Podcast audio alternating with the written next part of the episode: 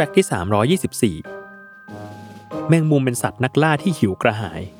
พวกมันมีชีวิตบนโลกมาแล้วกว่า 350 ล้านปีมาแล้ว โดยมีนักวิทยาศาสตร์เคยประเมินว่า มีแมงมุมมากกว่า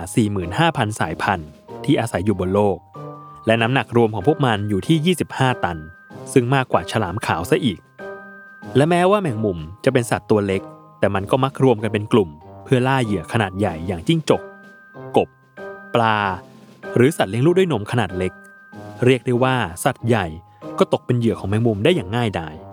ถึงขั้นมีการประมาณการว่า แมงมุมล่าเหยื่อได้น้ำหนักรวมกันถึง 500ถึง800 ล้านตันต่อปี ในขณะที่มนุษย์บนโลกบริโภคเนื้อสัตว์เพียง 400 ล้านตันต่อปีเท่านั้น นั่นหมายความว่า แมงมุมบริโภคเหยื่อที่มีเนื้อหนังมากกว่ามนุษย์เสียอีก และถ้าทำการเปรียบเทียบมวลชีวภาพทั้งหมดของมนุษย์ทั่วโลก ซึ่งมีอยู่ที่ประมาณ 316 ล้านตัน นั่นแปลว่า แมงมุมทั้งโลก สามารถกินมนุษย์ได้จนหมด ภายในระยะเวลาเพียงแค่ครึ่งปีเท่านั้น